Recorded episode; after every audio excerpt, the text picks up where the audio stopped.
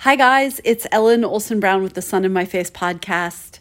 I am recording this on a day that is alternately sunny and cloudy as a very strong wind blows the clouds across the sky in different patterns, and there's a lot going on in the trees.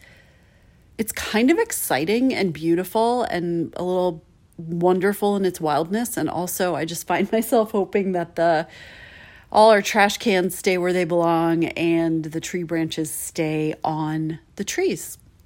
That would be great. So, I have this box that I have been uh, stashing, carrying around, moving from spot to spot in my house over the past almost nine years since my mother had a stroke. And it's a box that belonged to my grandmother. And when my mom had her stroke, uh, we had to move her out of her house and into assisted living, and that meant a lot of her things had to be re uh, rehomed. But I tried to keep things that might be either uh, sentimentally or financially valuable.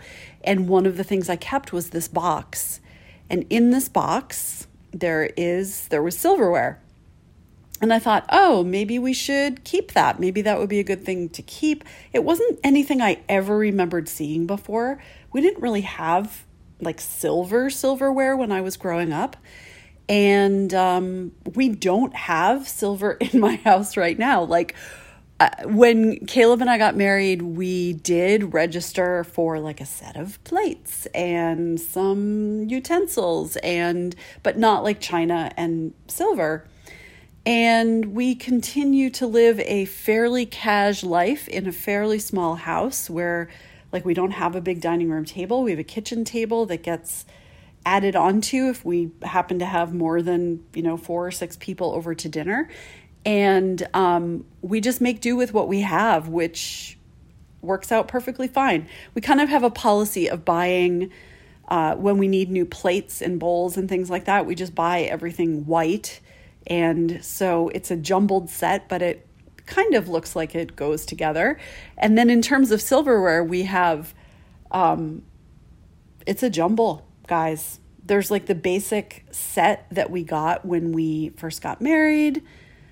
Uh, and then there's like stuff that has somehow appeared or gotten handed down to us and whatever. So there's a jumble. And if we have people over to dinner, everybody does not have the same matching set somehow we manage to eat good food and have fun anyway. But you know, that's just kind of the way it's been. It's one of something that's just not super important to us. So every once in a while I would look at this box of silverware and be like, what are we gonna do with that? Like it's so heavy and a little bit ornate and like what should I do with it? Should I take it to an appraiser? Should I uh, give it away? Should I uh, you know, donate it somewhere. I don't know. What do I do with it? And then I would be like, I don't know. I don't know what I'm supposed to do with this. I'm not going to worry about it. So I'm in the process, we are in the process of getting a room in our house that's been unfinished basically since we moved in 20 years ago. Um, and we've mostly used just for storage. We're getting that room like finally finished, which is great but it means there's 20 years of stuff being stuck in a room that needs to be gone through. So I've been little by little doing that. And today I found the box of silverware and I sat down with it and I opened it up. And then I opened this drawer that was tucked into the box. And I found um, these two pieces of paper. One, well, actually, three. One was a clipping from like, I think 1963, yellowed and brittle, and but, you know, a few pages from the newspaper. And there was an ad, and my grandmother, who this box used to belong to, had circled an ad for silverware. She had circled the pattern that she wanted and I think a phone number that she had written down or something like that. So that was folded up in um, in the box. And then there was, I don't know why I find this so charming and so just like strangely like, I don't know, it got my imagination going.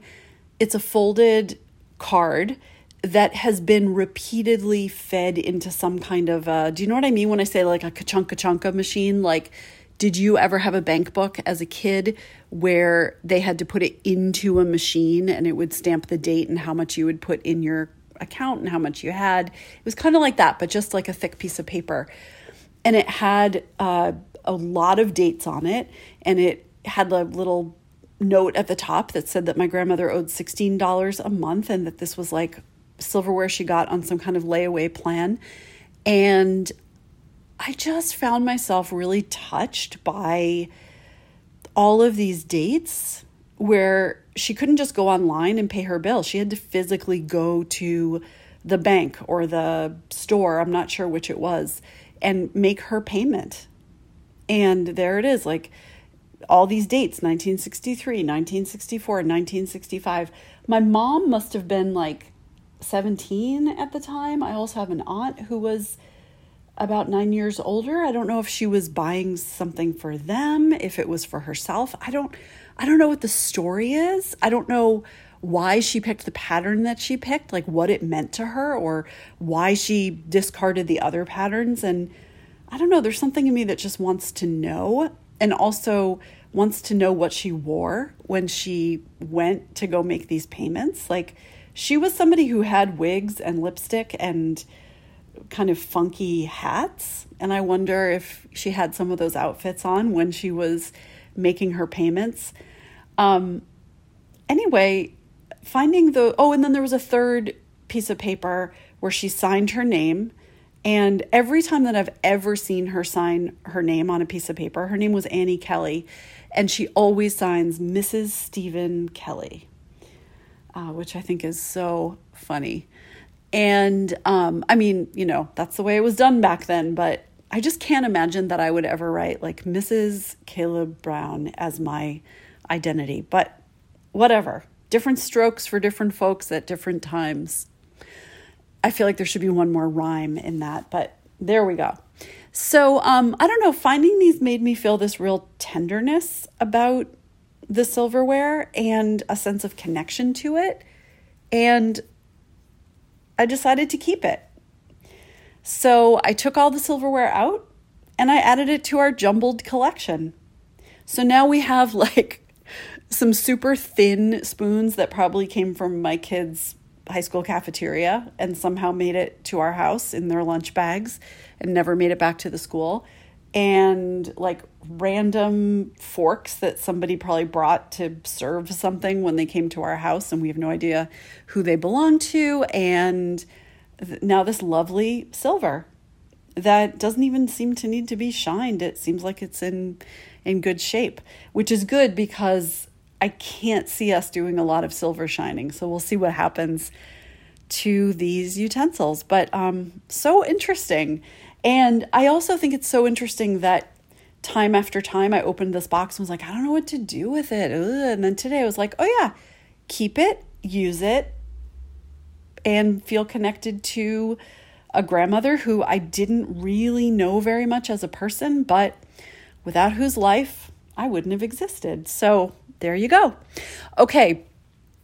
The other day, I told you in terms of recommendations that I had bought a new New York Times cookbook and um, we made something from it last night that was so good. The whole point of this cookbook is that you don't really have uh, like really fine measurements. It's just kind of like take this, take this, mix it together. So here's the recipe super simple. I'll, I'll tell it to you kind of how I made it so that you have some measurements. Sweet potatoes, get four of them, fairly small, not tiny, but not huge either, uniformly sized.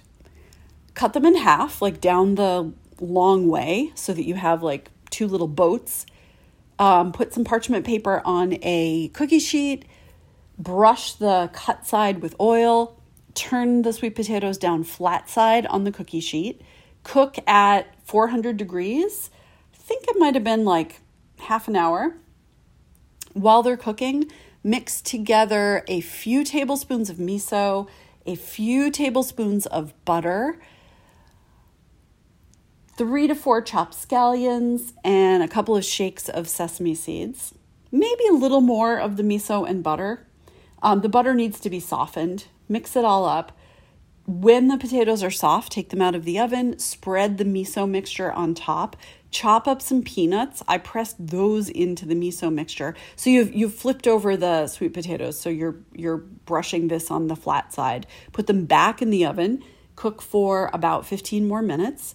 Take out, serve on a bed of salad greens and uh, that you've dressed with a dressing of ooh these these amounts I'm not going to be very good at telling you exactly, but maybe like three tablespoons of canola oil, two tablespoons of rice vinegar, a whole bunch of garlic, I mean, a whole bunch of ginger, a little bit of garlic, couple of tablespoons of sesame oil, and a dash of soy sauce. Try that. I think that's all that was in the dressing. So dress the greens, put the warm uh, sweet potatoes on top unbelievable. I can't wait to go eat the leftovers. All right, talk to you soon. Bye.